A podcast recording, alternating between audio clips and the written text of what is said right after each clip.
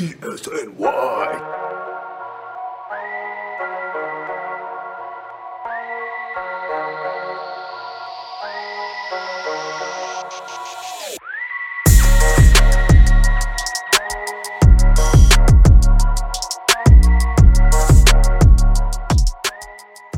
All right, welcome back to another episode of the Knick State of Mind podcast.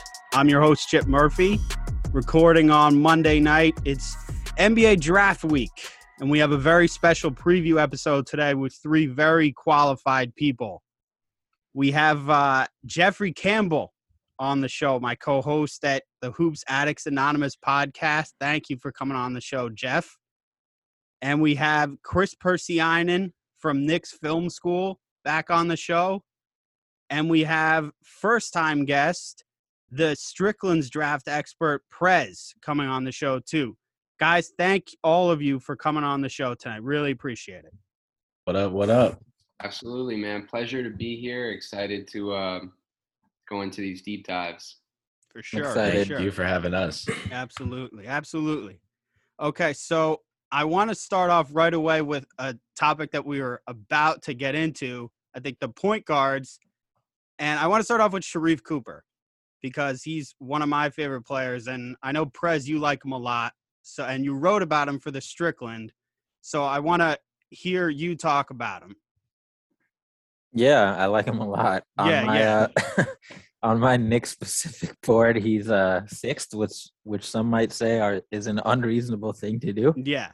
but I've done it.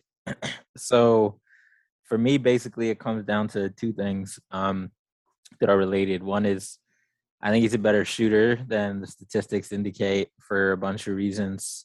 He shot like something horrible, like 23, 24% from three. Um, but in AAU and high school and EYBL, he's been like mid 30s, which is, you know, that's not Reggie Miller numbers, but it's a lot better than 23%. And if you had reversed it and made him shoot 23% in EYBL and then 35% in college, everybody would have him top 10. Um, and then the other thing is, you know, everybody knows like he shoots free throws well, whatever.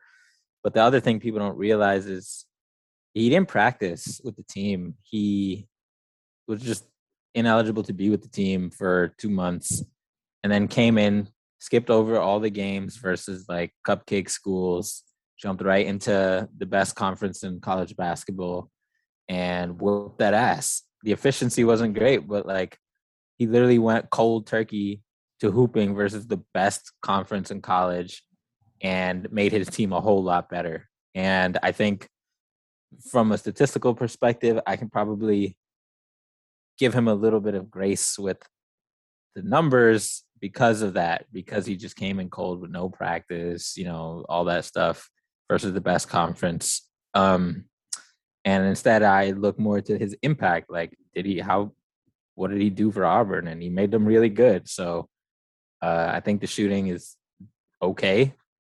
And I think everything else is awesome except for the defense, which ain't great. But you know, we had Derrick Rose and Elf playing point guard, and we figured it out. So I think we all right. That's the pitch. Okay. Okay. Chris, you were uh, nodding your head along throughout the, all of that. You're high on Cooper too? Yeah, so he's gonna he's probably gonna move down a spot. Um, when I put out my my final board before the draft, hopefully I get that out like Wednesday. Um, but on the first board I put out, he was seven.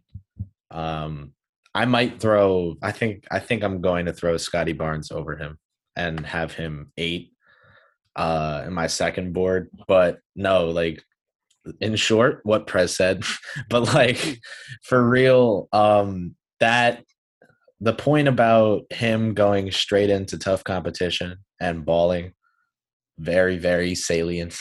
Um i believe his debut game was something like 24 and 8 uh whatever it was something like something ridiculous like that just like popping himself in the equation you know coming i believe off the bench like that first game.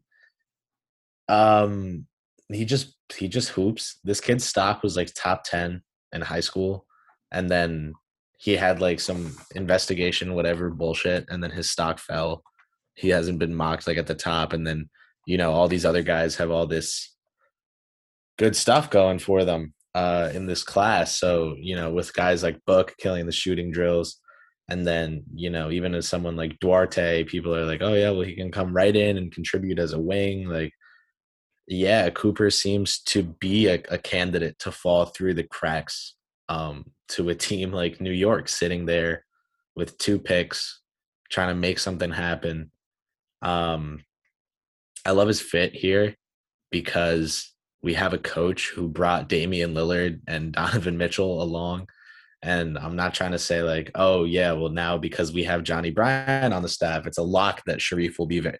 It's just like you we have I'll put it like this. The seconds leading up to our pick last year, we're in the KFS live stream. I'm like, it's Obi Toppin. John's like, it's Obi Toppin. And Spencer Pearlman is like, with the guys that they hired, they're going to draft Kira Lewis. And we didn't. But like we we we we have the guys in place to draft a guard, a small guard and and develop him and bring him along. Um I love Bryant. I love Payne. I love a lot of the guys, the coaches on our staff. And then talking about like guys already on the roster, um, we have a six nine player who can play make. We have D Rose potentially coming back. We'll have IQ. We'll have, you know, maybe OB still on the bench for Reef to throw lobs to.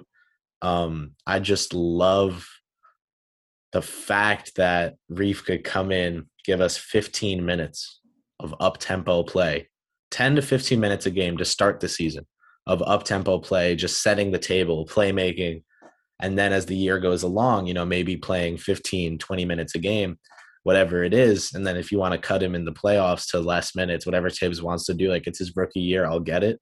I just think like there's a path like with every prospect there's a path to you know what it takes to for them to be in an optimal situation and I think we can provide that for Sharife like every year of his career and ease him in to a, a big role at, eventually because I do have not high expectations, but just I think his ceiling is is up there and is worth the bite as early as I have him.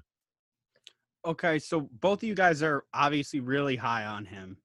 So if if he's such a a, a great prospect, why is he so much higher on your guys' boards and why isn't he like a projected top 10 pick? Why is he going to shoots like a toddler? okay. the other reason, aside from his shooting and him being short, which are scary things for GMs, mm-hmm. um, on uh, although I don't know, I guess being short isn't scary because Davion Mitchell is like a top, is a lottery pick, I guess. Um, is most teams have he he is he needs the ball right to be good like that's why he's gifted and most teams have someone else who deserves the ball a whole lot. It's just as simple as that. So, like, if you're another team weighing the pros and cons, like, he's not without risk.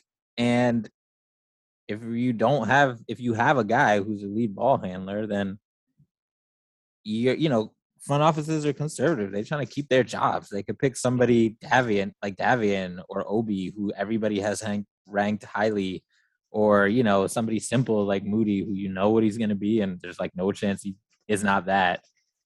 And uh sorry, it just started like hailing like crazy where I'm at. I don't know if y'all can hear that, but um no, no. This is what happens when I start talking about Davion Mitchell. It's just rage and yep. hail hailstorms yep. just start forming in the skies. Um, but yeah, I think GMs like to play it safe, and sometimes that bites them in the ass. That's the TLDR version to me. yeah, I think a lot of guys you take at 19 or 21, for the most part, you're taking a risk in the NBA draft. But we mentioned uh, Davion Mitchell, and Jeff, I know we talked before we came on here, and you're high on Davion Mitchell. So you want to talk about him. So make your make your pitch, I guess, for Davion Mitchell, because Chris and Prez are not as high as you are, I guess. Well, I? I, I'm, I want to hear it. yeah, I, I, like Davion Mitchell. I just like Sharife Cooper more. Yeah, yeah, he likes he likes Mitchell more. Is well, my, can I go what back I'm saying. to Cooper real quick before we get into Davion? If you if, if you want, I'll go straight into Davion. That's cool. No, no, no. Whatever you want. So you know, um, somebody's got to be the contrarian. You know, when it when it comes to Sharife Cooper, so I'm, I'm going to take that role. Um, but there's a lot to like. You know, I want to start with the positives first. Obviously, Prez and Chris really laid them out. You know, um, in in EYBL, I, I mean, he was a stud. You know, he was uh, National Player of the Year, I think, in 2018. Um, averaged 27 and eight.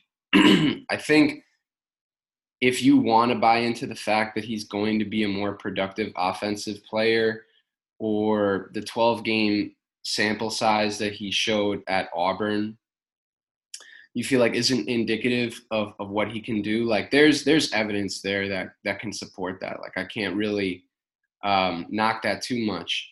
But the other thing too is like whenever we get into conversations about these players i feel like sometimes you you almost have to know who you are yourself as like an evaluator. Like i'll be honest i'm a little bit it's funny prez was talking about like being risk averse when you're a gm because you want to save your job. In some ways i'm kind of like that. So maybe that's why I'm little I'm a little bit lower on Sharife Cooper than than maybe some other guys. I think my big thing with Sharife Cooper is this: if if I tell myself what does he do that I know translates to the NBA on day one, he gets to the rim. I think he had like uh, 8.6 free throw attempts, um, 6.1 attempts at the rim. Both were really high, even in just the 12 game sample size. So you know that's going to be there. Like he's going to break down a defense and he's going to get to the line.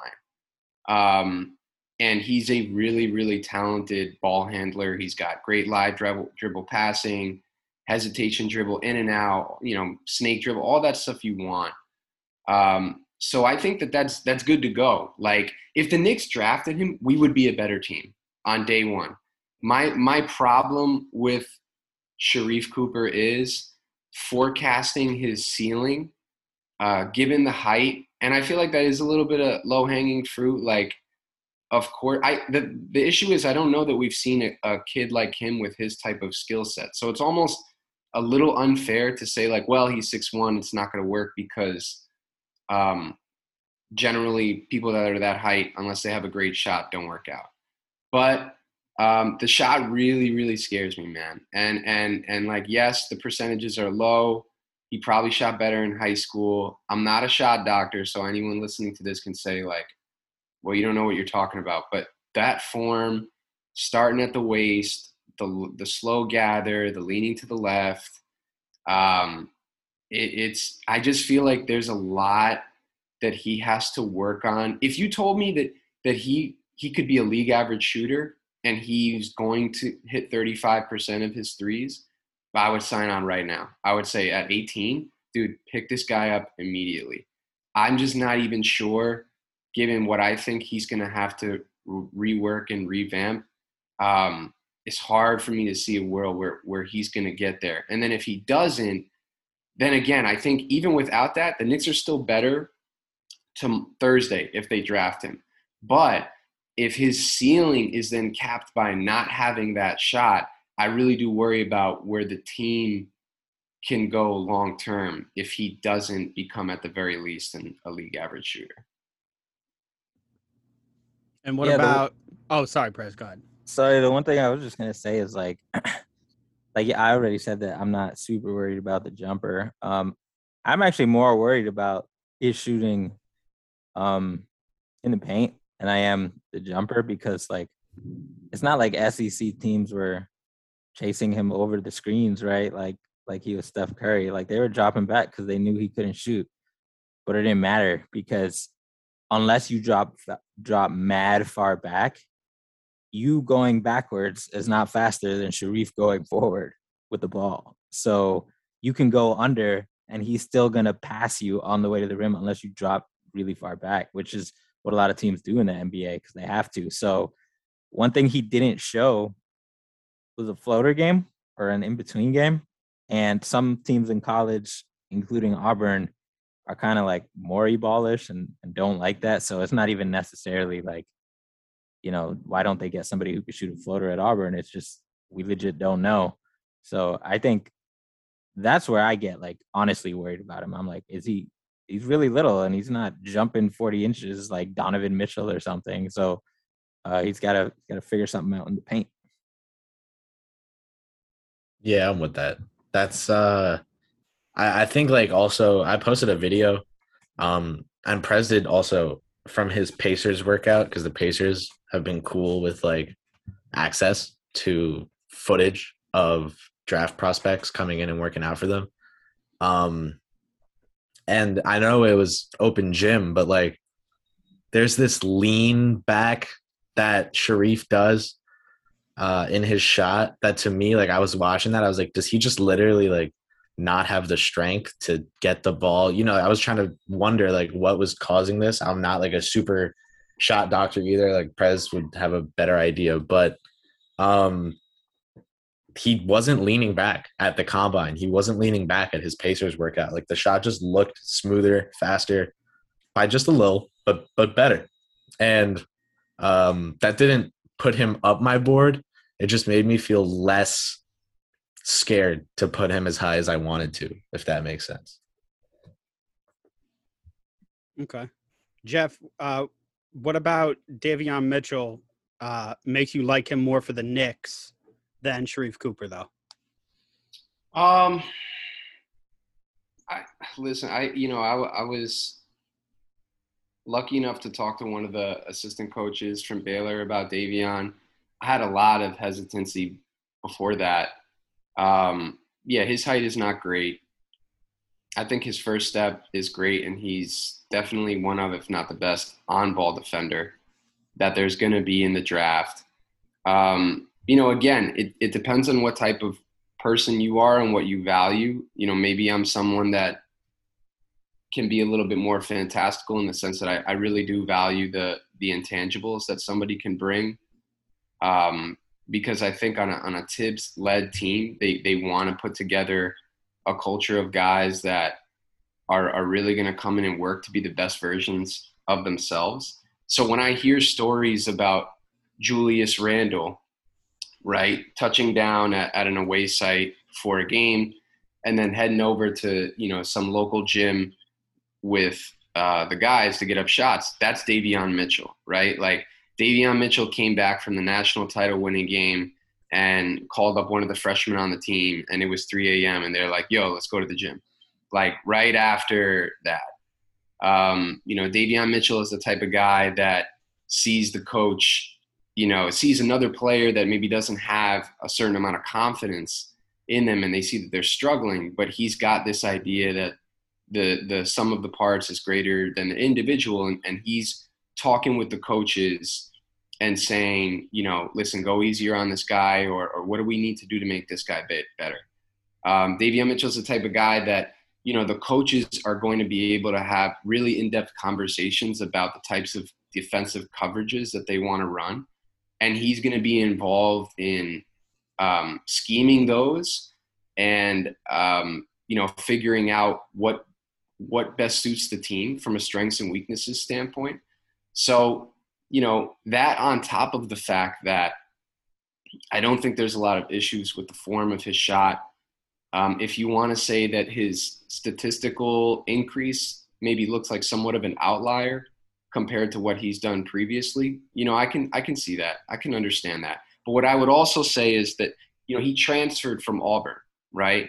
So he he shot really poorly at Auburn and increased every year that he was at Baylor. Um, and any person that I've talked to uh, from my own pod- podcast or just reached out to from an email standpoint, whether they were Big 12 related or not, um, I was talking to somebody from Texas and, and I was like, you know what? Like, just out of curiosity, like, I know you play the Baylor guys. Like, what do you think about Davion Mitchell? They were like, Davion's an absolute stud. Like, he's going to be really good in the league. Um, so I just think that some of the the skill set pieces that he has there combined with the intangibles uh, they they lead me to believe that the the range of outcomes for him like I'd, I'd rather take a little bit more of a risk with him even though he's older. Um, so yeah I, I, like Davion Mitchell. I don't think he's you know I've seen some I think I saw Sam uh, Vecenie's board that he had Davion I think top 10 or something. I, I think that's a little little much. Um, you know, I, I think that 15 to 20 range is is just fine. But you know, he's he is a guy that I do think no matter what, um, even go go look at the tape of him guarding Cade Cunningham. What's the height difference there? It's like six inches. He gave Cade Cunningham fits. Uh, so I, I think Davion Mitchell is is going to be really good. Yeah, he no, he looks good. It's funny that you bring up the assistant coach because the reason I remembered Sharife Cooper and was so high on him at first is because I don't know if you remember we talked to Ian Borders, the Auburn coach, at this time last year about Okoro, and he like took made sure to tell us like, oh, we've got this recruit coming in, Sharif Cooper. Remember his name.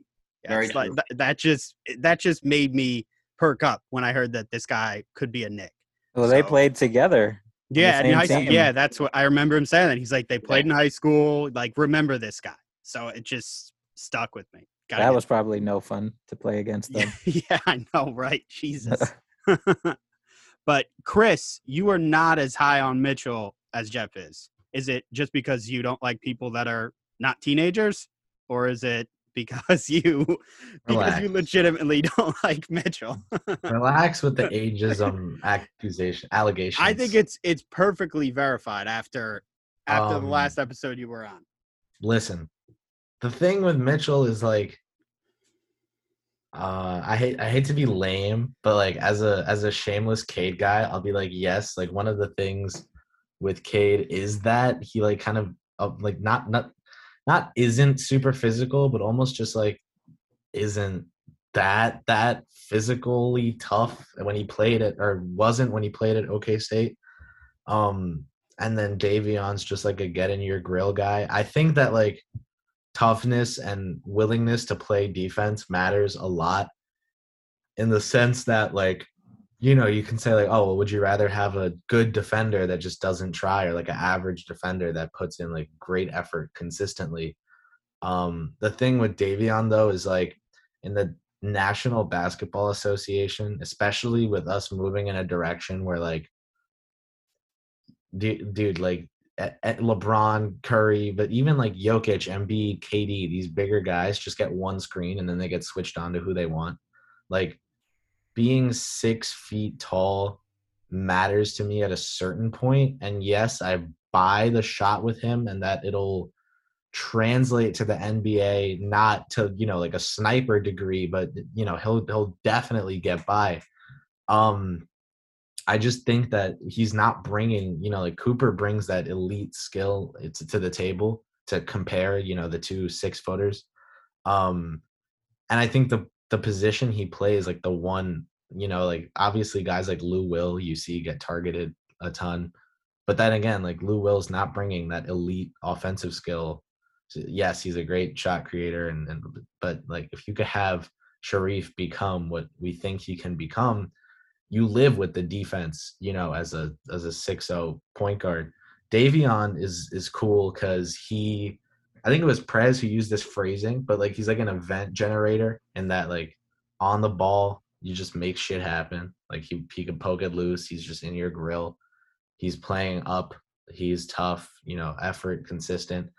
Um but I don't think he just like moves me enough on the offensive end for me to look past the defense like I do with Sharife, or the, look past the height like I do with Sharife, even if he has like objectively better defensive skills.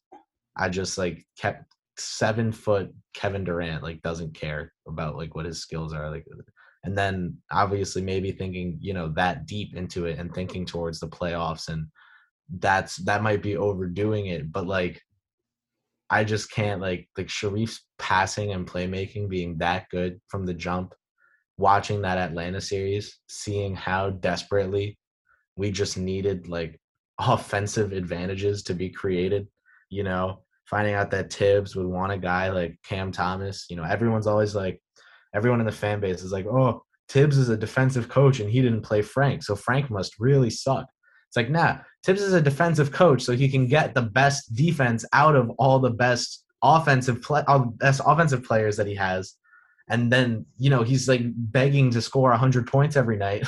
so, like, yeah, no, he's not going to play Frank. He can't. Like, you know, Thibs wanting Cam Thomas should show people that, like, just be, like people are like, oh, Thibs Thibs would never like Sharife because he can't play deep. Like Thibs would love Sharife being able to draw fouls, get to the basket, all of that, um, and just how easy he would make things for the other guys in orange and blue out there. Davion, like, yes, maybe like I'm, he's he is moving up my board. Like I'm being less lame about him, but like I just can't in this draft class at his age and height pass up on the other bites at the apple that you could take um you know i don't even want to just start randomly naming guys but like say for two for example like a like bones and deuce like those are two guys i'd rather bet on than davion if we're talking like small guards uh not named omar sharif cooper. So like you know uh the the bones is shooting deuce is just dogness like on the ball shot creation. Davion at that height like I just keep I keep getting stuck. I keep getting stuck at like yeah, but he's yeah, but there's there's nothing about him that just like plows down that roadblock in my head. Like with Sharife, I'm like I can't be a loser about this. Like look at what he can freaking do with the ball. Like I don't care that he's six feet tall.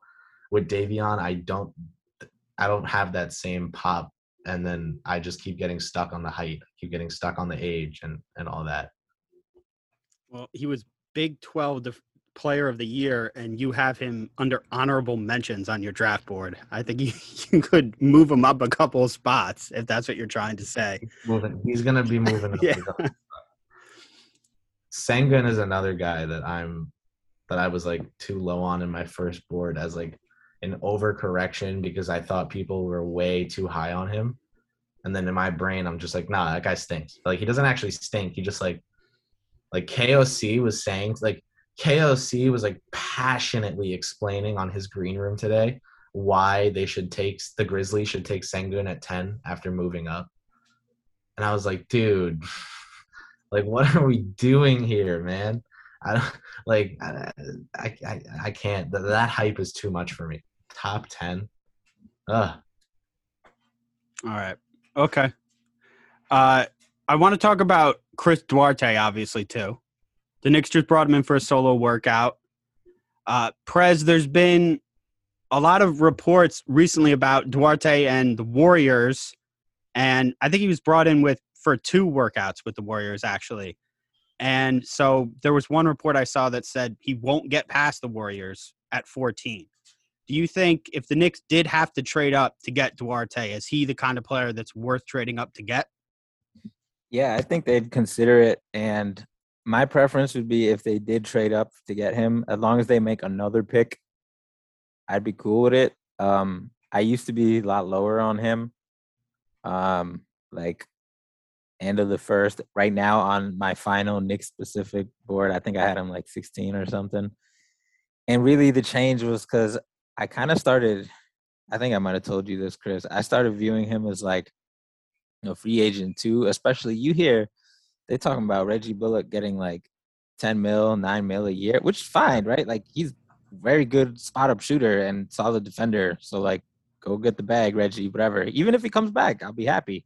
But like he has his limitations as a shooter, which is that he can't dribble the ball and then shoot unless it's like one dribble with nobody there. And he's not really running around screens like that. And Chris Duarte, he pretty much shoots all of the threes. Uh, and then he plays a little defense and rebounds and passes a little bit on top of that. Um, but that versatility is really the thing. And you know, you think about a rookie contract, you're basically talking 12 mil for four years, so like three mil a year. And I'm like, is Reggie Bullock three times better than Chris Duarte? I don't think so. I think they're pretty, you know, even if you think Bullock with his Wiley vet experience and all that is better, which is completely fair, like I just think that's getting a player as good as Chris Duarte is right now for three million dollars a year for the foreseeable future is a really good deal. And I think it will be a huge failure if that's the only draft pick they make because the draft is a uh, is unique in that it's one of the rare chances that teams have to make upside picks. right? You don't really see upside swings in free agency that work out. Um, the most you get is like Alec Burks. He pays five million and he plays like he was worth eleven million. Like whoop de doo, awesome. Shout out to AB. That's not even slander, but like it's different in the draft, right? Where you could get MVP candidates in the teens, and the Knicks have some picks and they should use them. And it's okay to use one of them on a on a guy like Duarte who has an important skill set, but don't let that be the only thing you use the draft for. That's my plea to Leon Rose. yeah, I agree. Like if you if you if you do Duarte at like 19 or 21 or whatever, and what's up? Oh, I If- thought you if you- froze. I thought you froze. Go ahead. Go ahead. If you draft Duarte at, at 19 or 21 or whatever, um, please also take Cooper or McBride or I, I I- can't even like maybe Cam Thomas. Like just take someone that has that creator upside um to pair with him. Like don't let trading up for Duarte and then taking him with like you know whatever you use your two first that, don't let that be your only your only bet this draft. I totally agree, Prez. Like I'm I'm very happy with Duarte if he comes with Sharife. I'm very happy with Duarte if he comes with Deuce. Um if he if you know if it's Cam Thomas and Duarte and Isaiah Jackson, you know, they grab it like that would be awesome. You know, some something like something more, some other bets, one or two other bets. If, if it's just Duarte, that's a very strong misuse of our picks, I would think as well. Jeff, what do you think of Duarte? Yeah, I like him. Um, I think he's, you know, he's he's definitely on the older side, but he's mature. Um, you know, everything that that I've heard and and uh, in terms of talking to people that from that Oregon program, um, you know, he's he's definitely putting in the work. Uh, he's you know pretty good with um, the scouting reports defensively. I think what what pops out to me that I really like is his instincts are really good. Like he jumps passing lanes very well. Um, and the shooting is is is something that clearly we need. Uh, clearly he does well. It seems effortless. So he's a guy that it's funny. I don't know. I, there's always one guy in the draft that you feel is going to go really high, and then the day comes and there's teams that start passing on that person. I don't know if that's going to be Duarte, but um, yeah, I, I listen. I would love if the Knicks drafted him. I, I think he would be a, a, seamless fit. He fills a need, and um, honestly, I'm not really that low on a on a on a guy's upside like that. I just think that he has um, something that that will keep him in the league for a long time. And like Prez said, you know, there's plenty of shooters with limited creation upside that are are getting um, you know big contracts. I mean, I'm sure Duncan Robinson is about to get paid a ridiculous amount of money Oh my God. to do what he does, right? So you know, um, Right, it's not by us. yeah, yeah. I don't. I mean, I don't think it will be, but um, he he's he's gonna fill a need on day one, and and um, yeah, I, I would definitely be down for drafting him for sure. Yeah, someone's going to give Duncan Robinson twenty million a year, close to twenty million a year, I think, for what he does. That's what it looks like, anyway. Yeah, but no, I mean, Chris Duarte, forty-two percent from three, 17 points a game, fifty-three percent overall. I mean, he'd obviously come in and uh, fit right away, but. Prez, the you were talking about Bullock before, and in terms of the shooting, in terms of Duarte and Bullock, with obviously Bullock's defense was huge last year for this team. How big of a uh, drop off between Bullock's defense to Duarte's defense would there be?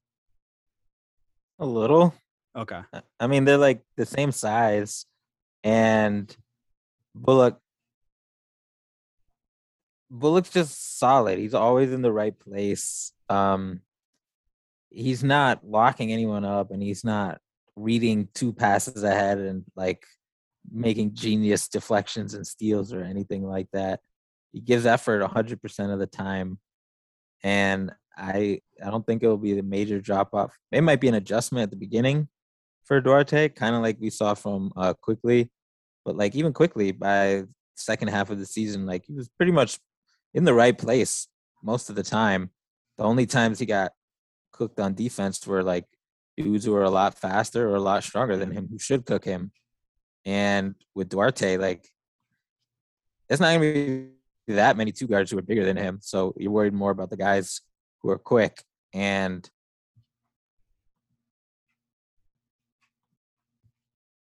those guys are probably gonna we got out at the two spot unless it's like you know unless we bring back Frank or something like that. I wish. Oh, yeah, apparently it could happen. I Apparently it could happen. Yeah. Still holding out hope, Chris? They should do it. Like I don't get. We can't do this. I can't. Yeah.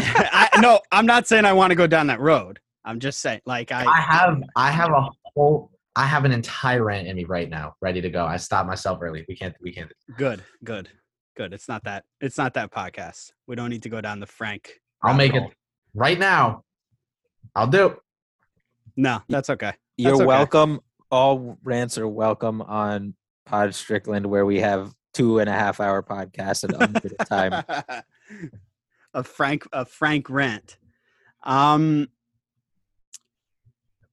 Duarte we talked about. I do also want to talk about uh someone who's really interesting to me is uh Jaden Springer. Yeah, I want to hear what you Oh, guys Prez. Prez I know Prez loves him because I was listening to Prez's interview on Bank Shot and you were talking about him, Prez. So Prez, can you talk about what you like about Springer? Yeah, Springer's a weird prospect, but I'm a fan. Yeah. he, he's not a point guard. Um, he's a shooting guard who doesn't shoot a ton, which is odd, right? Um, he he's the rare prospect who, to me, well, the first thing is he's really young, right? He's one of the younger players in the class, and he has a lot to work on to become like a fully formed NBA player. But despite that, he still produced, which is rare, right? Usually, guys who are raw don't really produce. And if you look at his teammate Keon on offense, Keon Johnson, that's more typical, right? Like hyper athletic, you know, still figuring out how to dribble the ball, can't really shoot. And like most of his production came in the form of like transition dunks and lock up defense. But on offense, I could list off all these important things that Jaden Springer needs to get better at to succeed in the NBA. He, he like he was a good shooter, but he didn't shoot it often. He passed up shots. He only does two hand passes and only does two foot jumps, and both of those things are kind of specific and really weird and need to change. but like all these things, they're not crazy hard to fix, right? We're just telling a good shooter to shoot it more and telling an athlete to jump off one foot sometimes instead of two. And some he he plays really conservatively, um, like decision making wise. So you know he'll see a, an advantage in lane, and if it's not big enough, he'll be like, "No, let me reset instead." So if you're confident that you can kind of take that take that inhibitor off, and get him to let loose a little bit while working on some other some other things, like I I I think he's going to be really productive because he had all these. He was handicapping himself basically in all these ways, and he still was out here making a lot of great passes and scoring a lot and like finishing on versus older players and playing great defense. So it's like he's still figuring out the game and he's good now. What is what's to happen when all this shit starts to click? And it's not like you're not talking ask Sharife to become a great shooter here. All of these things are like kind of random and specific. The one thing that is that's kind of scary to me though is like I feel like there's a lot of teams that could pick him and fuck up his situation. Like if it, yeah, I don't know. Like he t- he like I said, he needs kind of specific things, and you know, there's a lot of stupid teams out there. So hopefully, if the Knicks take him, they they have him cooking, and you know, Johnnie Bryant and Kenny Payne and these guys. I think I would trust them. Who would have thought we'd ever say that about the Knicks that that I- he I needs know, a, a stable place to go, and the Knicks are that spot. Right. Who If this thought was we'd ever three, if that? this was Yeah. three years ago, I would have been like, no, please don't. I know you'd you'd love the prospect and you'd wish him away from the Knicks. Chris, Chris, what do you think of Springer? Ah, I I hate to like It's follow. okay. I hate to follow up. I hate to follow up Prez with like a um not as fun take, but I just like to name names. Um a bet on a twitchy athletic wing like Keon, you know, his teammate, like might intrigue me more. Now if I were New York, it would not. Um but like as for my big board, like yeah, I don't have Springer ranked super, super high. I have him like late lotto because to me, there are just some swings that will be sitting there that are just bet better than you know betting on what you can do with him. Um, to me, I think what you can do with a guy like Keon, what you can do with a guy like Tre Mann, to name a, a guard, you know, like just a higher ceiling to me. And because job security isn't a problem for me when I'm sitting on my couch making big boards. I don't need to take like how good you know Springer will be out of the gate and things like that into account. Like I can put more of a project like Keon in front of him um, with no problem because my salary is not on the line. Uh, but like I think that just like my take kind of explains that like yes, I see Springer as not a safe safe, but like he's gonna be a good player. Like if he goes to Atlanta at 20 and gets to play off Trey, like fuck.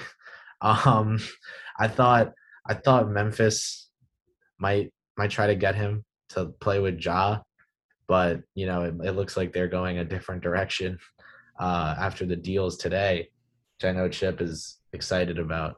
New Orleans just on a brilliant trade by their brilliant general manager today, David Griffin. Trade wasn't that terrible. It's just the fact that the trade was a he had to do that to unfuck up his fuck ups. That was the that was the that was the good part to me. yeah. He Uh, got the best player in the deal, but the fact that he's yeah that he's doing it to unfuck up his fuck ups is Is- yeah, ridiculous. but with Springer, um, I like him. I think for me, I don't know if it's the fact that like this is the most I've ever studied a single draft class ever, but like I think fit is mattering to me so much this year with placement for guys like with where I see them going, how I see them doing there, and how, then how I talk about them. As a result, like if if I don't know, let me think here.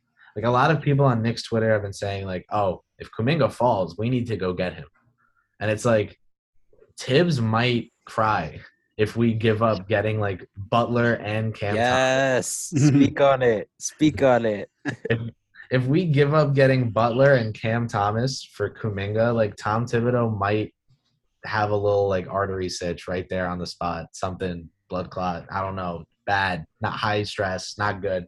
He'll be very upset very quickly. Um, I, I don't know. It's like I don't see the the need to go up for these high upside guys when I look at it through a team lens. But when I'm looking at it through like a Chris on his couch doing his big board lens, like yeah, I don't have Springer super high because I just like some of those swings more than I like him. Um, but I'll, I'll give you one on the other side. Like JT Thor is a Yeah. ball of clay that intrigues a lot of people, and Springer's probably someone I'd take over him. You know, obviously depending on the team. If I have like no timeline at all, then yeah, I try to just like mold Thor into some scary ass ball handling wing. Um, but nah, like Springer will end up above Thor on my board. Like just as an example of a project I take Springer over. Before we move on, what's the issue with Jonathan Kuminga? Because you guys just jumped on him kind of right there, and you're not the first people I've Hey. heard be like, stay, stay away from him. Is he like the Wiseman of this class? Where last year everybody where everybody oh. was like, stay away from this dude. Like You said, you said it. We didn't say it. why every, every year there's like a guy like that. So here's what the Kuminga. I'll I'll you know Prez. I'll give Prez. I'll give Prez's brain a break, and I'll I'll, I'll take the Jersey question. Uh, because Kuminga's a Jersey boy, and, and we need. Oh Prez- God, Chris. we need Prez's expertise for more pressing questions. I think Kuminga, like, um, you know, every every athletic, you know, moldable wing is like imagine it as a sandbox, right? And like you can you can play in a sandbox with the tools that are already in there, and like you you could ask people that will tell you that like JT Thor has more tools in the sandbox to play with than Kuminga and would be a better bet because he can take the ball, dribble it, and hit a pull up jumper. He can he can do things that are more than spin and dunk. And like I'm very high on like I have Kuminga high on my board. Like don't think I'm talking about for New York, like a, a team trying to contend soon. Um, like people mocking Kuminga to the Warriors, like I think that's not gonna happen. Like Kerr would probably Kerr would also have a meltdown. Well, they Um, took Wiseman though. Yeah, And- and that- exactly. So for them to do it again, dude, he'll be weeping. Like there's no way. Um yes, I would I would uh, again, depends on who you are. Like would I bet on Kuminga over Bouknight? That's a tough one for me. But like yeah, like yeah, I'll, I'll bet on JK and what I can do with him over Bouknight. However, if you're a team like desperate for a tangible skill to have out of the jump like on the ball, then you might go JB, like you might go book there. Um, it, it- it's for me with Kuminga. There's just like not a lot there right now to bet on. You're betting on a lot of what ifs. Now we see players like that, you know, come along in the draft, like Poku, and be draft Twitter favorites, um, because they're fun as shit. but like a guy like JK is not as loved as draft Twitter as he is by me, even. And just the reason for that is like there's just not a lot that's visible or tangible there to bet on besides the size and athleticism. Okay. Okay, Jeff, you have any takes on Kuminga, or do you just uh, agree that he's you're not high on him either? I like him. I, I I'd be honest. I don't have too many strong uh, takes on Kuminga. Um, he's I'm sure he's going to go very high, and and teams, regardless of what their needs are, in some if you're drafting that high, you're going to try and go best player available. Um, and I, I listened to to the earlier point, like Wiseman kind of showed us. Like there was a ton of reports coming out last year about Wiseman. They didn't know about the motor you know, was he really committed? Um, listen, I, I think James Wiseman's skill set's great. Um, and if he can stay healthy, I think he could be really productive for a long time. So um, I'm not really strong on Kuminga one way or the other, but I'm, I'm sure it'll be okay. Okay. Okay. Well, I'm not sure if he he's really an option for the Knicks anyway, but I do want to talk about a guy who's who's definitely an option for the Knicks, and that's uh, Isaiah Jackson, who worked out for the Knicks, and Chris is not in his head. He obviously really likes him, and on paper, Isaiah Jackson looks a lot like Mitch to me, like 6'10", seven foot three wingspan, skinny, fouls a lot. Um, I, I don't know if he's another Mitch or a Mitch clone, or maybe he's gonna be better than Mitch. Prez, Simi- similar to a great basketball player, man. I was just gonna say you wrote about him, so you talk about him. Yeah, um, that's funny. All right, I'll get. I'll throw. I'll throw some some numbers at you just for Okay. fun.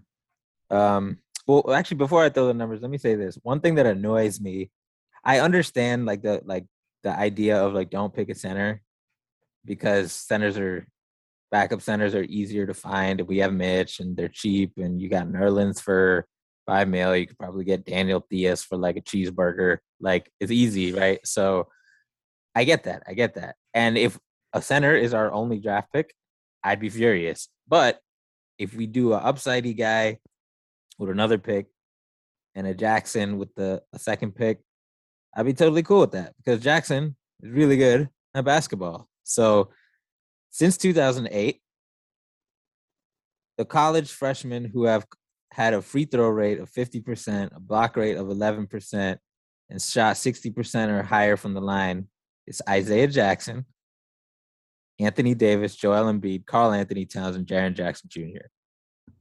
All right. Now I got some more. Ready? His defensive box plus minus as a freshman on a shitty Kentucky team was the highest in the SEC. His defensive rating, fourth highest in the SEC, only freshman in the top five. Defensive rebound percentage, highest in the SEC. Rebound percentage, highest in the SEC. Block percentage, highest in the SEC. And like you said, he doesn't even know what the fuck he's doing right now. He's fouling half the time. Like this dude went to like a million different high schools, moved around, still was like all academic SEC in addition to just laying waste to other big men in the SEC. And again, without knowing really what to do. And I just think he's, you know, he, he's able to put it on the floor, not do anything crazy, but like he can take a dribble or two and sidestep, euro step, and he has a nice, like I said, he can shoot free throws and his midi looks nice, so he maybe shoots it. But like, my point is, he's he's really productive as a freshman. Yes, he plays the same position as the other guy I love, Mitchell Robinson. But like, if we draft a wing or a small forward, guess what? They're going to play the same position as RJ and Julius Barrett, who are playing 9,000 minutes a game. So, like, like I don't see the same people who are like, oh, we have Mitch saying that shit for like Trey Murphy. Like, what is he? What is he? Where's Trey Murphy's 30 minutes going to come from? He's not going to play shooting guard. So, like, if you think he's a really good basketball player, then pick him. But that being said, like I said, if if he's the only guy they pick, I'm gonna be a little tight because you need you need to use the draft to get players, the kind of players who are harder to get in free agency. And as much as I love Isaiah Jackson, you can get good centers in free agency. Yeah. You brought Yeah. up the free throw shooting. He shot 70% on free throws. I don't know if you watched, he did the Mike Schmitz video breakdown thing for ESPN. And when Schmitz asked him like about himself, he called himself a stretch four, which I thought was kind of interesting. like, because I so mean, he's an, an amazing shot blocker. Like I, I was stunned that he said that. So, how do you see him profiling in the NBA? Do you think he's ever going to be like a guy who can shoot? he's not no stretch four. I'll tell you Yeah, that. much. yeah. I think I think there's a decent chance he can shoot. Um, I don't think he'll be like extra splashy out here, but I think he'll have a show me three pointer, you know, corner three, wide open trailer three kind of shooting um down the line. Personally, he's just saying he's a stretch four because you know some players view themselves in Yeah. the the rosiest of of lights. I thought that was really funny. That he Kenny said Payne, that. he could come to New York. Kenny Payne will tell him, "You get your ass Get your ass on the, Into the in the dunker spot. Right. yeah. I agree with Prez um, regarding like draft philosophy, trying to get players that are harder to go out and grab with cash. Um, if our draft was Duarte and IJ, I'd be really uninspired. I'd be like, Yeah. okay, okay, cool. We got two, we got two players that will be in the rotation. But that like you see how unexcited I sound about what should be a cool thing? Like like two rotation players should be cool. And I'm like, all right.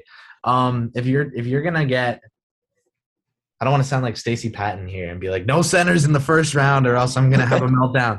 But um if you if you let me let me name names. If you do Duarte, Jackson, and McBride, I'm in. If you do again like Reef and Duarte, I'm in. If you do Reef and Jackson, I'm in. If it's like Jackson and Duarte, if it's Murphy and Jackson, if it's like you know what I mean, like if it's just two guys with if you're gonna get a boring guy, I'm for it. Like boring guys are are essential. Like that, you know, you you gotta have at, like a couple or you know around here and there. You can't have everyone trying to. You can't have ten Presbate players in your rotation. You can't Uh, have a party with only boring guys. You got to have a mix. You gotta, you gotta you gotta have a mix of what's going on. And I think that if you go and get someone more air quotes exciting, like Sharife or like Deuce or like Bones or whoever, um, then make a boring pick also to pair with them.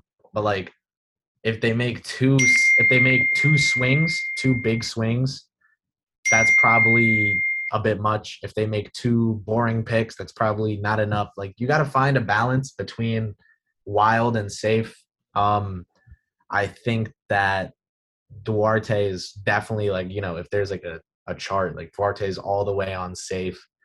IJ, obviously like the stats aren't majorly majorly impressive. So like you know sections of Knicks Twitter are going to be like, oh, Kentucky cronyism is going to be the end of this franchise.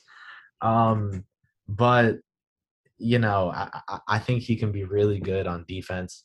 Something else I wanted to say about IJ regarding what you said about Mitch Chip is that I don't know if it's Perry. I'm trying to I, like I don't know who the hell it is. Maybe it's just like you know Perry and the new front office also, but they seem to have this thing, which is a good thing, in my opinion, for like trying to get backups that play like the starter, even if they're worse, like a worse version. Like I don't know that Mitch and Noel thing. Um, the playoffs showed that we could have used. You know, obviously Mitch was hurt, but the playoffs showed that we could have used some versatility at our center position in terms of what types of players we had to throw out there. Um, which you know is why like Schwinn and I went on to be like Dwight Howard would provide a physical option to throw in the mix. Um, some people want Cody Zeller to to throw another name in there with Taj at the backup spot. But like you know, you know we're not going to sign Dwight, right? I I I I see that.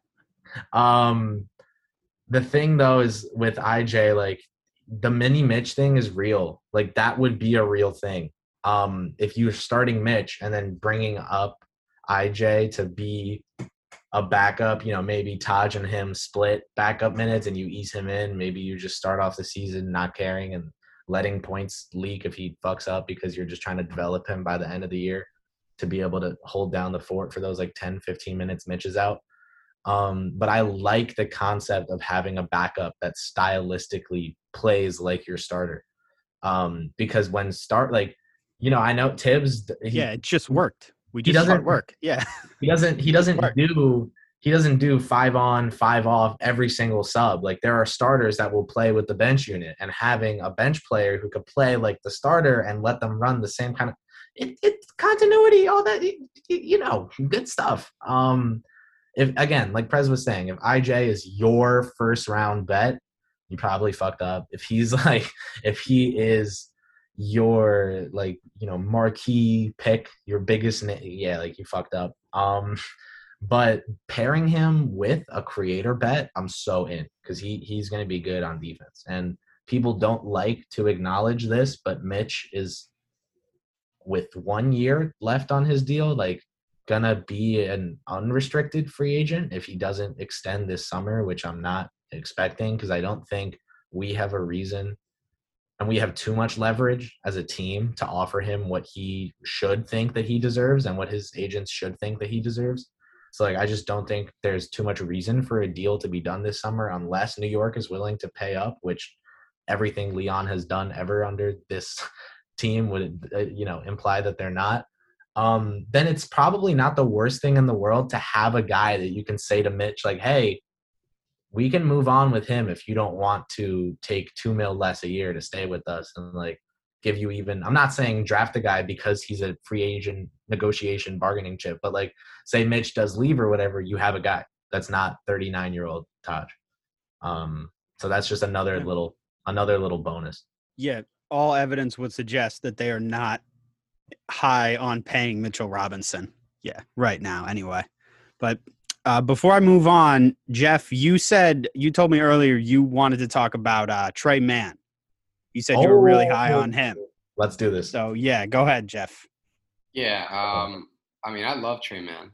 I, I, you know, maybe for some of the reasons that we talked about with Sharife a little bit earlier, I, I- I know from a um, playmaking standpoint um, and and being explosive with the ball in your hands, uh, he's not uh, to the level that Sharife is. But uh, Tre, Tre Mann, you know, for whatever lack of athleticism that he has, he gets at least to me he gets to where he needs to go um, when he wants to i just think his shot creation um, he seems like a guy that I, feel like the Knicks are kind of at this crossroads with with who they're trying to either draft or sign um, for. Let's let's hope for a, a, a point guard replacement for Elfrid Payton, right? But we're trying to figure out what's the ceiling of that person and and how they can influence the Knicks' uh, development going forward. If we don't have that point guard in this draft, and if we don't have them in free agency, then I'm fine with just adding more shot creators to um, our roster uh, until we find that guy and having them just kind of play make off each other, which is essentially kind of what we did last year with RJ and Julius, you know, really handling the ball a lot, um, even when Elfrid Payton was on the floor. And Tre Mann is a guy that I feel like can do that. Uh, he actually just recently, I think he had like a two inch growth spurt, I think, within the past couple of years as well.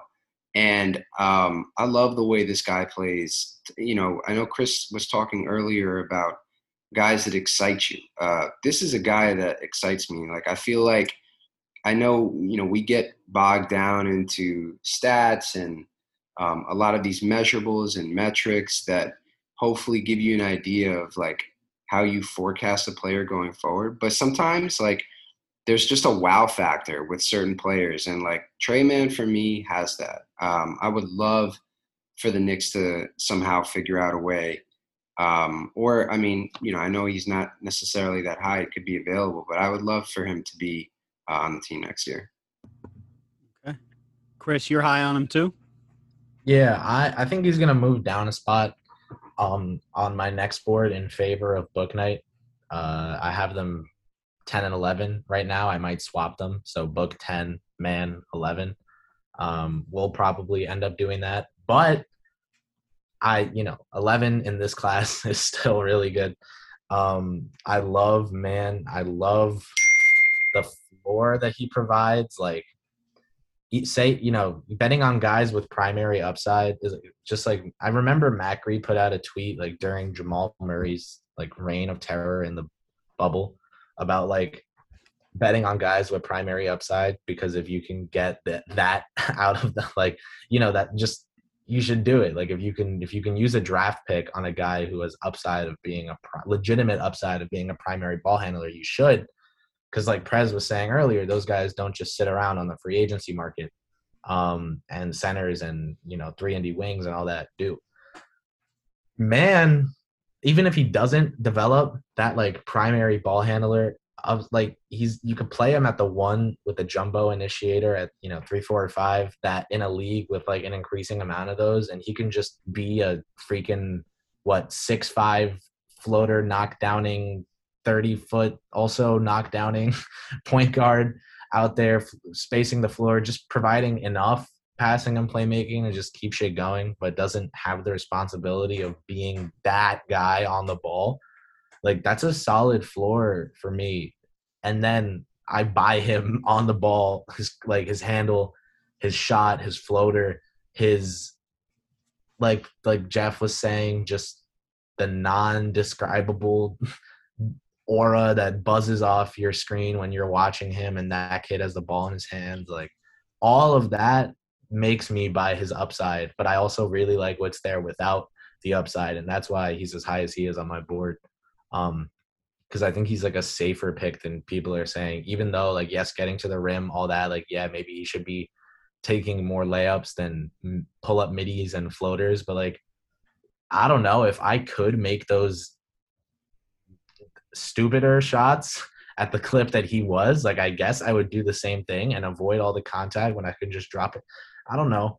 So wait, like, but like the floater is that swing skill right there that I feel like, you know, to your point, like makes you want to buy into it because if if he wasn't getting to the rim, um, and it was just the the step back or the pull up game, I think it would be harder. But but when you see him and and you know, um, Quickley's floater, you know, they're usually straight on, but Trey Tre can hit them from like really difficult angles, and he just has this like really innate sense of where the ball is going to hit off the backboard, and I, just feel like I don't know, man. I, maybe I'm a little too high. I think he could be special. Like I, I, I really think that someone's gonna pick him up, and they're they're gonna figure out that they just I don't know picked up picked up a really damn good player. Okay. Yeah, 16 points, three and a half assists, uh, 40% from three on uh, 1.9 three point makes per game out of 4.7 attempts. So a solid sample size, but Yep. something that stands out is the 5.6 rebounds per game, which is really good for a guard. Six Uh, five. Yeah, six five. It's that's really good. Really good rebounding guard. Prez on Tre Mann. Do you like him for the Knicks? Well, on my Knicks specific board, Yeah, because I know you have one of those. Yeah. he's eight. So Okay. yes, I love him. He is the most Prez player. I was like, gonna in this whole say, draft. Okay. Biggest press bait. No, but Chris Chris broke it down. I think. Um, like I, I think the I think everybody acknowledges like with his pull up shooting and handle, like if everything clicks, he can be a really dangerous, really dangerous score, But I I think that I also think that people are sleeping on his floor being good, um, which is what Chris said.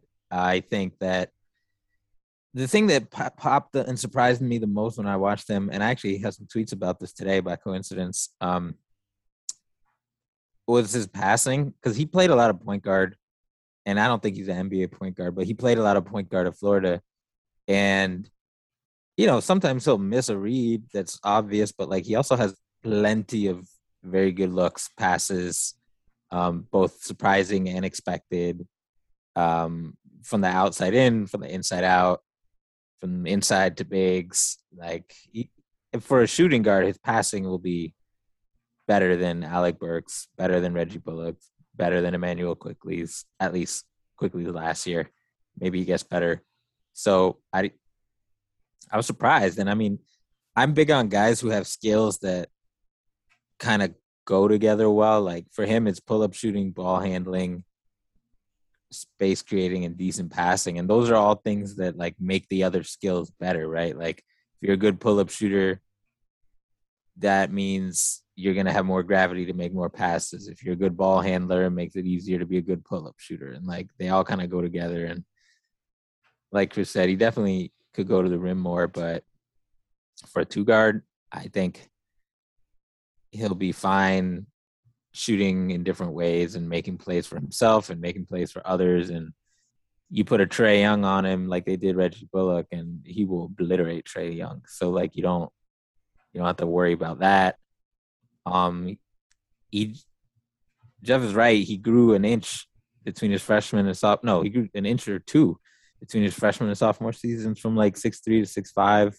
He's pretty skinny. That's the other thing he has to work on. But fortunately, that's that's no that's no big thing for NBA training staffs. Just give him some some New York steaks and some Kenny Payne workouts, and he'd be all right. So uh, he's looking a little slim right now, but I ain't worried about that. All right. All right. So before we wrap up, I want to talk about some of the guys that we can trade up for. So the Knicks have, because that's obviously going to be a big topic leading up to the draft. The Knicks have four picks. They have uh, the 19th pick, which is their pick. They have the 21st from the Tim Hardaway Jr. trade. Then they have the 32nd pick, which is from the Derrick Rose trade. The 58th pick from the Rivers trade. So I know I read that they talked to James Bouknight, Scottie Barnes, and Jalen Johnson at the uh, draft combine. So, uh, Chris, why don't you start? What do you think of those three guys? If you want to talk about them, and who is your ideal, I guess, trade up candidate? The three names were Jalen Johnson, Scottie Barnes, and Book Bouknight. You said. Yes. Okay, Jalen Johnson. Uh, I think getting underrated because of the whole quitting on his team shit. Like the the uh, He didn't really quit on his team. when when I'm that wasn't really what I'm, happened. when yeah, and like that's what's being put out there is like he's a quitter. He doesn't, you know. So it's like I think he's getting underrated because of all of that. Um, I, I know like people say this a lot about players, and it like I say this a lot, but like I'll say it now, like especially in this class, like if you if you looked at a different class, he'd probably be going much higher. Um, the the the boxes that he checks in terms of like what do I want my you know 19 year old ball of clay that I'm bringing in to my like professional sports team like to do to be able to do?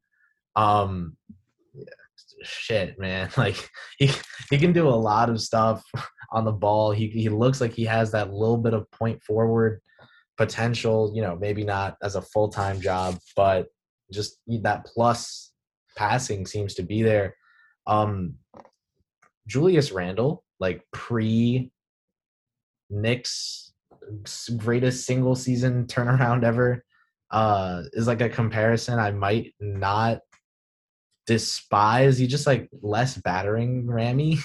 Um but you know, in comparison to someone like Bouknight, I think who will become like a really, really great, maybe even in in relation to the rest of the class, he'll become an elite scorer like from this class. Uh, I, I'd probably rather bet on a Bouknight than a Johnson, especially because we have Randle and and you know maybe Toppin on the team. Like I would, I might not think Jalen Johnson might be the greatest fit here, um, but some team is going to get him at a pick that's lower than it should be. And after a year of working with him and developing him, be like, how the hell did we get this guy at, you know, whatever, like 16, 14, whatever it is. Um, just because this class is so deep. And if you do have off court shit like him, like that will cause you to drop because everyone's, you know, so close at such a great level of prospect. Um, Book to me has this thing where draft Twitter like pulled him apart and has like eviscerated him. It's um, me. He's talking about me, you guys. it's Tyrese. It's Oscar. It's all you Knicks draft Twitter people besides Knicks draft who holds down the fort over at the Strick. Um, and then Mavs draft has him like sixth overall, which I like. Um, but Book, Book just gets like, uh, why don't why don't the nerds like him, man? Come on, guys! Like he's just Book's one of those kids for me with Tre Mann, where like like Tre Mann, where it's or like Immanuel Quickley or like R.J. Barrett, where they're just like a figure shit outer like they're just gonna go figure shit out with the basketball. Like it'll happen. They'll do it. They'll make it work. Um, like I was saying earlier, like basketball job. Um, Book is the type of kid to me that like shows up to work, whatever role he's got. Like he's just gonna go and fucking kill it. Um, I think not being the clear number one will help him a lot. Uh, because I just don't think he's like that's who he is. I don't think he's like a you know like a Shai type player where he's a he can be good on ball, but he's a fired off ball guard, but it can still look fine on like book Bouknight to me is an off ball player, um, for sure. But I just think four off ball guys, like it's Suggs and then him. If you're talking about like who, who will be the best off ball guard from this class, I don't know. I just really like what he brings from the scoring perspective, all the different ways that he can score um, and just the toughness he'll bring like intangibly to the court. Brooklyn Knight, you know, I, I, I was I was saying before this NCAA season started that he was going to be someone whose stock like would skyrocket this year, probably even to the late lottery.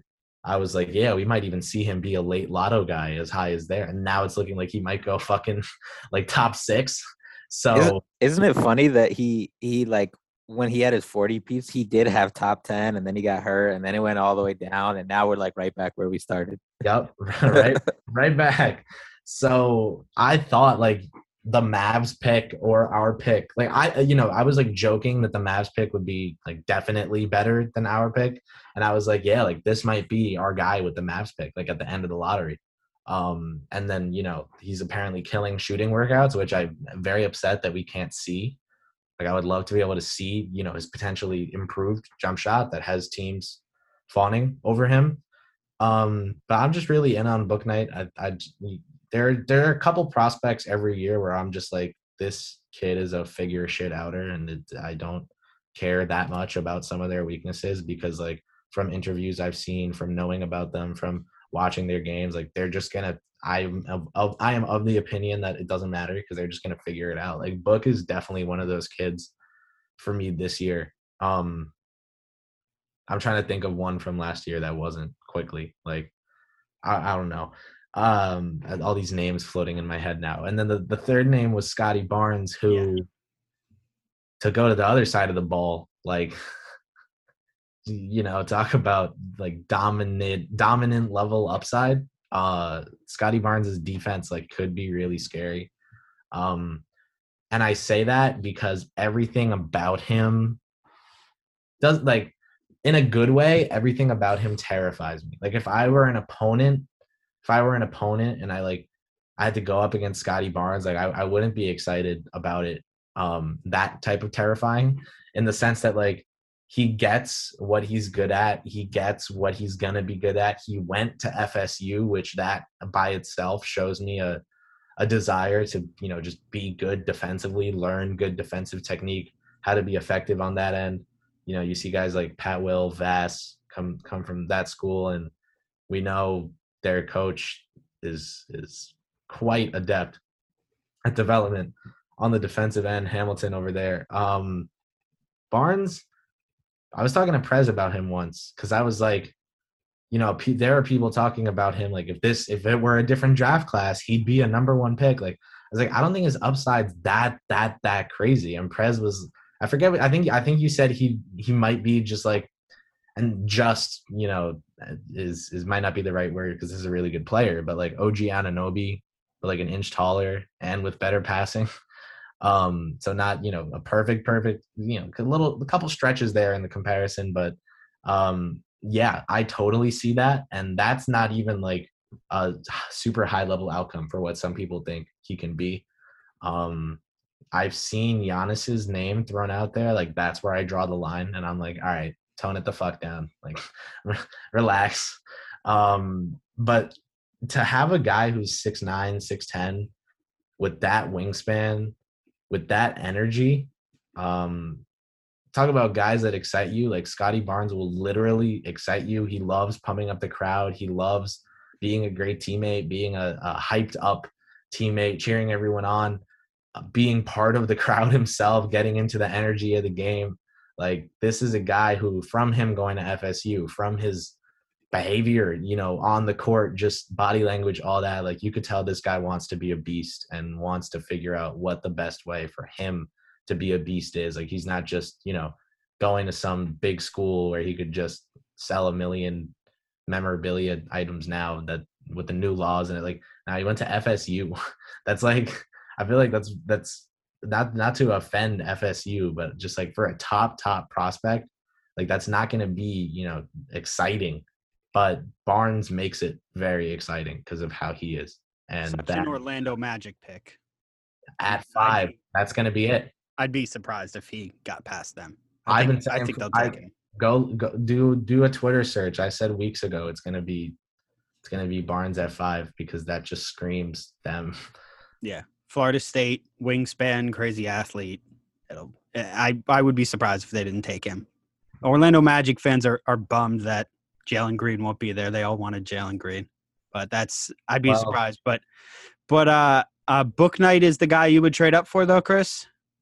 So here's the thing, and here's where I, here's what I was gonna get into is that like I still evaluate prospects in a we suck light, where like I'm willing to wait on guys. I'm willing to. I think Bouknight and somewhere where I'll admit like maybe I've been too high on him in this regard.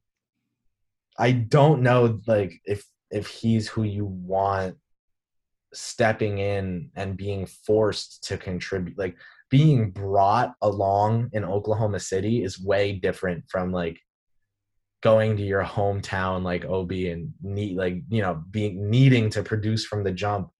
Um yes, I would love for the Knicks to move up for Bouknight because I just think he's going to be a freaking great player. But for what this team needs, for what we have, for you know, like man, if we moved up, I don't know if I'd move up that high when, you know, you could you could try to move up for a Moses Moody, um, who might excite me a little more as a prospect. Just uh, Moody, man. I, I've loved that kid from the jump. Him and Bouknight have been like my two favorite guys in this whole Okay. set from Okay. the start. Then I then I you know as I started watching more film, add Sharife, add Garuba to that list as my favorite. But from like months back when I was just you know watching college ball games as they were on my TV, like Book and Moody have always been my favorites. Moody would be so awesome here. I think Book could be really cool here, but Moody could add more right away.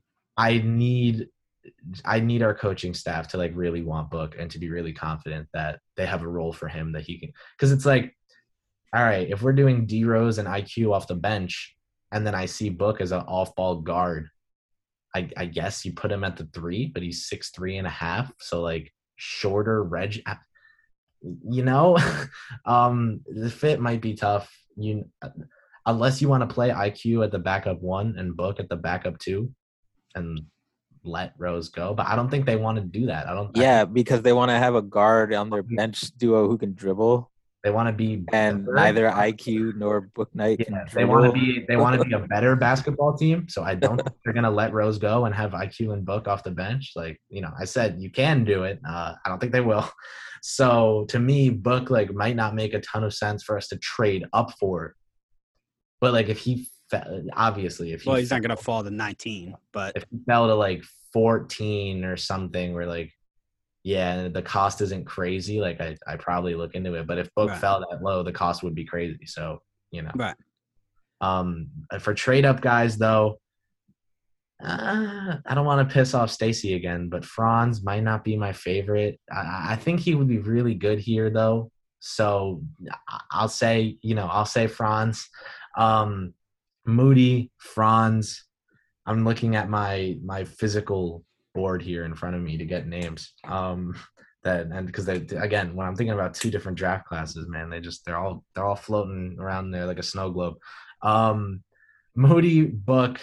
Uh, if we could move up for Barnes, like I'd obviously be intrigued. I just like you know I don't. I, I again with Randle here, who's like a four, not a five, not a three. Um, it's kind of tough to draft a four or someone you you see as a four. Mo- Moody, Moody, and Book. okay. So Moody and Book are the guys you'd move up for then. They, they and and Book it would have to be if he if he slipped a little. Like I can't give up a million picks to get up in the top seven to get a guy who like is going to have our like he's he, like Thibs is going to be so pissed. To that's that like I feel like bringing in Book and then not bringing back a vet like D Rose to make Book fit is the type of thing where Thibs is just like sitting there with this frozen pizza, like just like crying over trying to figure out how the hell he's going to get to 95 points a game. Like I can't, Yeah. I, I can't co-sign that in good faith. I would Okay. need you need multiple options there. Like I've said before with Sharife, go get Lowry and bring Rose back and draft Cooper. Like just fucking like blow up your point guard. Kyle, wait, are you talking about Kyle Lowry now? Yeah, yeah, yeah. All right, we're not going down a free agency. No, no, no. I'm Oh, saying okay. this is, this is a Sharife. This is a Sharife. okay, okay, okay. Bring in Lowry, bring back Rose, and then have Sharife be your third string point guard who you ease in with more minutes and more minutes as the year goes on. Uh, and then you can make a deadline move, you know, if you really if you're if you're lucky enough to need to. Um, book to me like what it would take to because like, you're not going to trade up to the freaking top six and then not play the guy. You know what I? So it's like I just don't know with who our coach is, with who's already on our team. That book would be the the bestest of fits. Okay. All right. Jeff, is there any particular guy you'd like to trade up for? Yeah, um, definitely Moody. Uh, and actually, you know, Chris did mention Franz Wagner, and, and I want to get into him for sure. But uh, Bouknight is, is, is a guy I really like, uh, but I would be worried about trading up for him. Like, if we're going to trade up for somebody, I, I kind of want to marry two different types of philosophies. Like, I want to trade up for a guy that does have upside, but I also want there to be a floor that is like well if if you don't have a crazy usage and we want you to play a certain type of role that you can still do that effectively Bouknight I'm a little worried. It's funny, like his big one of his big negatives is is his passing and vision, and I don't know whether that's more of a of a function of playing at, at Connecticut than it is something that like he's just not actually able to do. Um, and I know Prez mentioned like briefly his ball handling, and I would definitely worry um, without him using a pick. Uh, you know, just getting around guys, you know, not in transition or, or anything like that. So, you know, if I had a little bit more faith in Bouknight and an off ball roll, catch and shoot, things like that, I might be a little bit more inclined to trade up for him because I do like the upside and I, and I think there's just and I you know I don't know again like sometimes I try and look and maybe reach a little for these intangibles but he's he's got this kind of like steely confidence about him that I think um, sometimes you just see guys like that and they have a certain way about them and um, they're going to be successful you know on, on some level but um, Franz Wagner is a guy that I really like, a guy that already has international experience playing with grown adults. Um, the way he moves the court for his size and the way that he can play make and his defense, I, I think there's there's a really really solid floor with the guy that is 6'9", 220, um, decent wingspan. It's it's not great. Um, I just think he's he's I think he's a really good player. Of course, the shot is going to be a bit of a question with him. I think he shot 34% from three, uh, 47% from the field. But when you watch him, um, his gather and his load and, and build up to the shot is, is definitely slow for sure.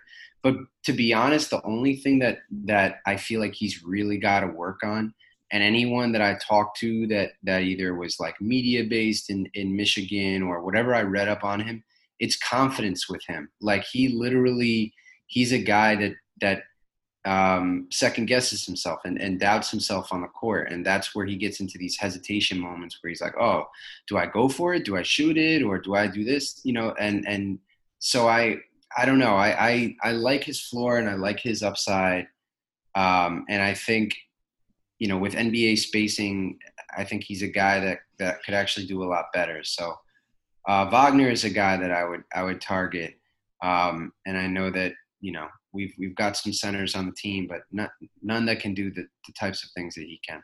Yeah, yeah, he'd be nice uh, to the team. Prez, is there anybody you'd like to move up to get? I'm guessing Bouknight is not someone that you would like. No, not quite.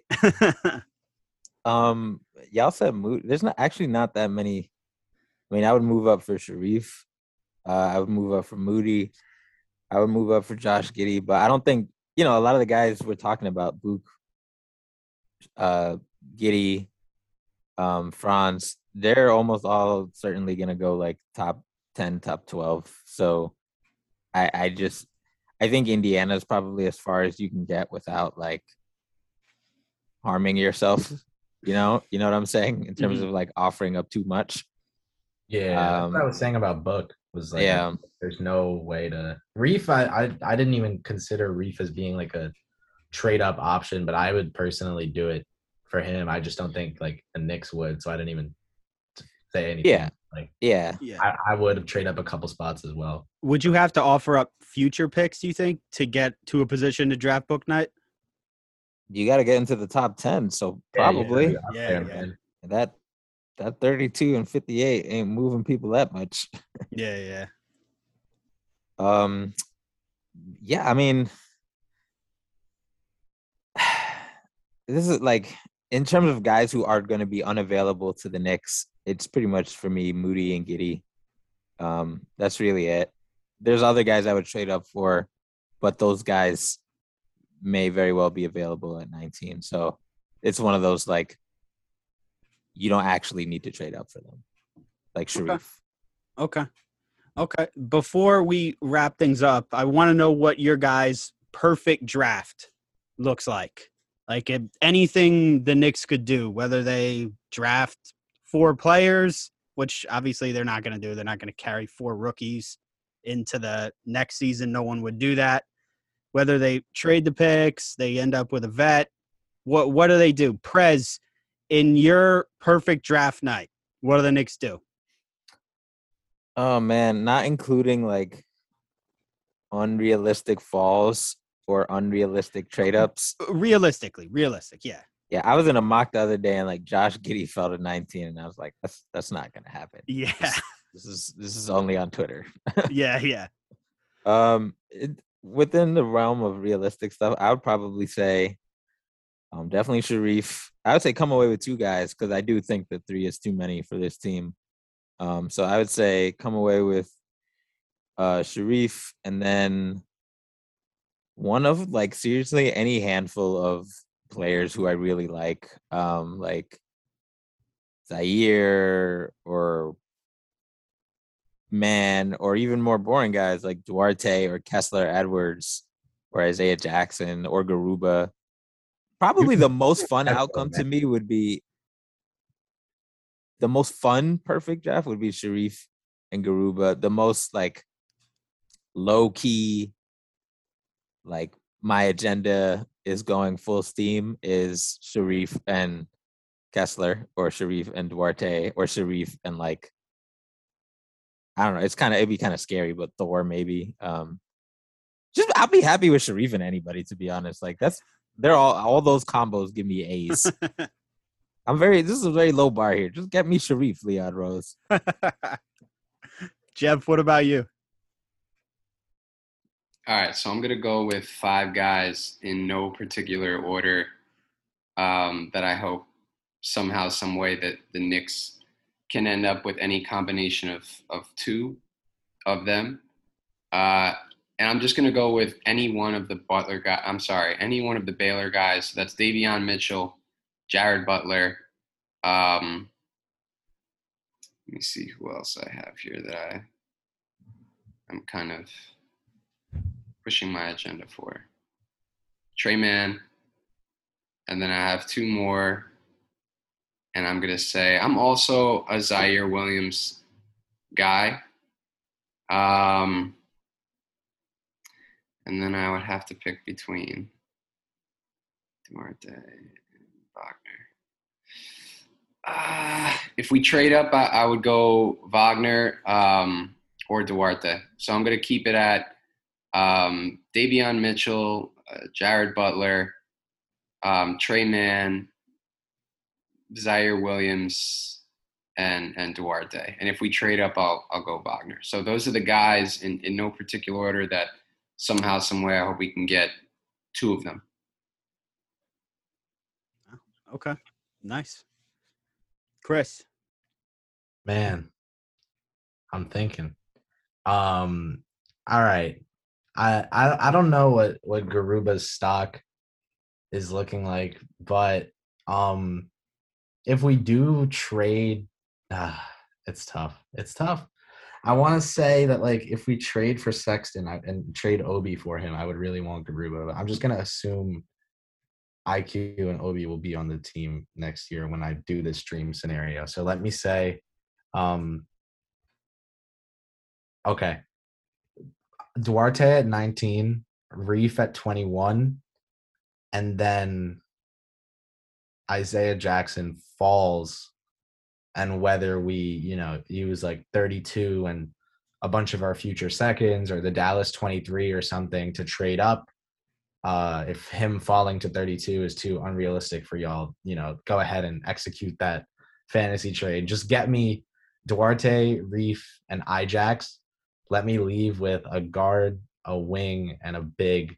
Let Ijax be the third string center. Let Reef be the third string point guard. Let Duarte replace, I guess, Burks off the bench, but play like the Bullock, more the Bullock role ish.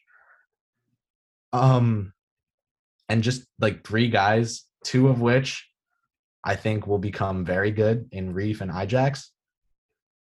Duarte, who is Dominican from New York, will have one hell of a fan base here if he came to the Knicks.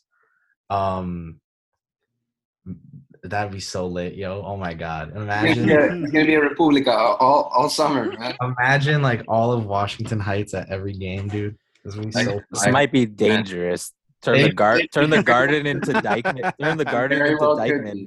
The garden, the garden would would they would I like I can tell you they'd absolutely add like a Dominican or 100%. something to Their own section. It would be their own. That's that's what they you know. the MSG does it like based off players. They they they do a French Heritage Night because of Frank. Like it's based off of players. It's based on like they would totally do that for Duarte because of all the Dominicans in New York City, and I would be one of them there watching him play that night. Uh, and then you know you guys know I have Reef High and I love him, and then Ajax is like you know whether it's he's unfortunately ends up being Mitch's replacement or just ends up being Mitch's really good backup.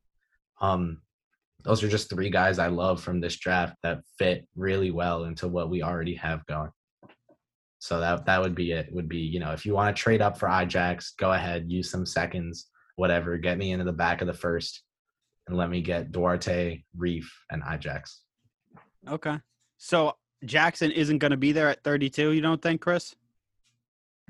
Man, it depends on contenders. Like if they're for me, I don't think he goes like before 20.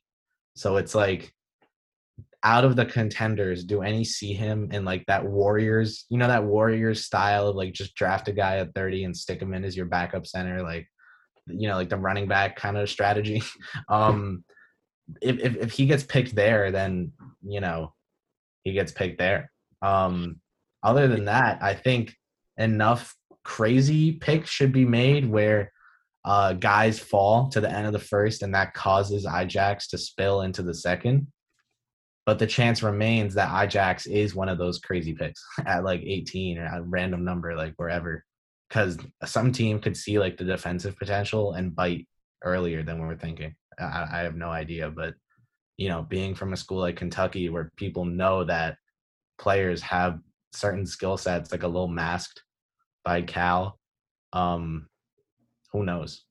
But yeah, but just depends on who falls to me, and whether a contender scoops him up or not, or whether you know teams just grab guys that we would think should not be there at the end of the first, and Jackson falls to us. Yeah. Uh, that because that kind of screws up my dream scenario of trading picks for Collin Sexton on draft night and then hoping that uh, Jackson winds up at 32. If you if you trade two first round picks and get Collin Sexton and Jackson is there at 32, that would be my dream scenario for draft night. I think that works out pretty well. I like. it. Yeah, I like that one. You- And then I- I guess throw in Obi and and Knox if you have to throw in both of them. But yeah, that that's my ideal draft scenario. Although I would be, I agree with Prez. I think if if they get Sharife Cooper, I would be just as happy, if not more happy, if they if they wound up with Sharife Cooper. And I'm totally all in on Isaiah Jackson now. I'm I love Isaiah Jackson. But I think this is uh this is a good time to wrap it up. Guys, thank you so much for coming on. I really appreciate it. Uh, before we sign off here, I want you to tell everyone where you can find where they can find your great work. Jeff, why don't you go first?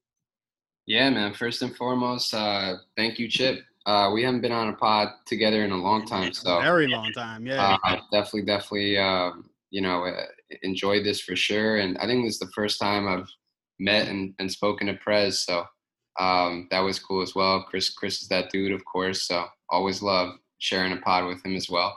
But uh, yeah, the the Twitter handle is is Jeff underscore boy underscore rd a r d e e. Um, can find my written work at Daily Knicks. And uh, that's it. Just really, really interested and excited to see what the Knicks do on Thursday. I will be at some local bar in Astoria, uh, and hopefully it's it's it's good drinks instead of uh, angry and upset drinks. So we'll see what happens. Chris, what about you, man? Oh man, yeah. Thanks for having me on again as well. Love getting to talk ball with all three of you. This was great. Um, my my Twitter will be linked somewhere. I won't I won't try. I never try to spell my name. Just click on my Twitter wherever Chip links it.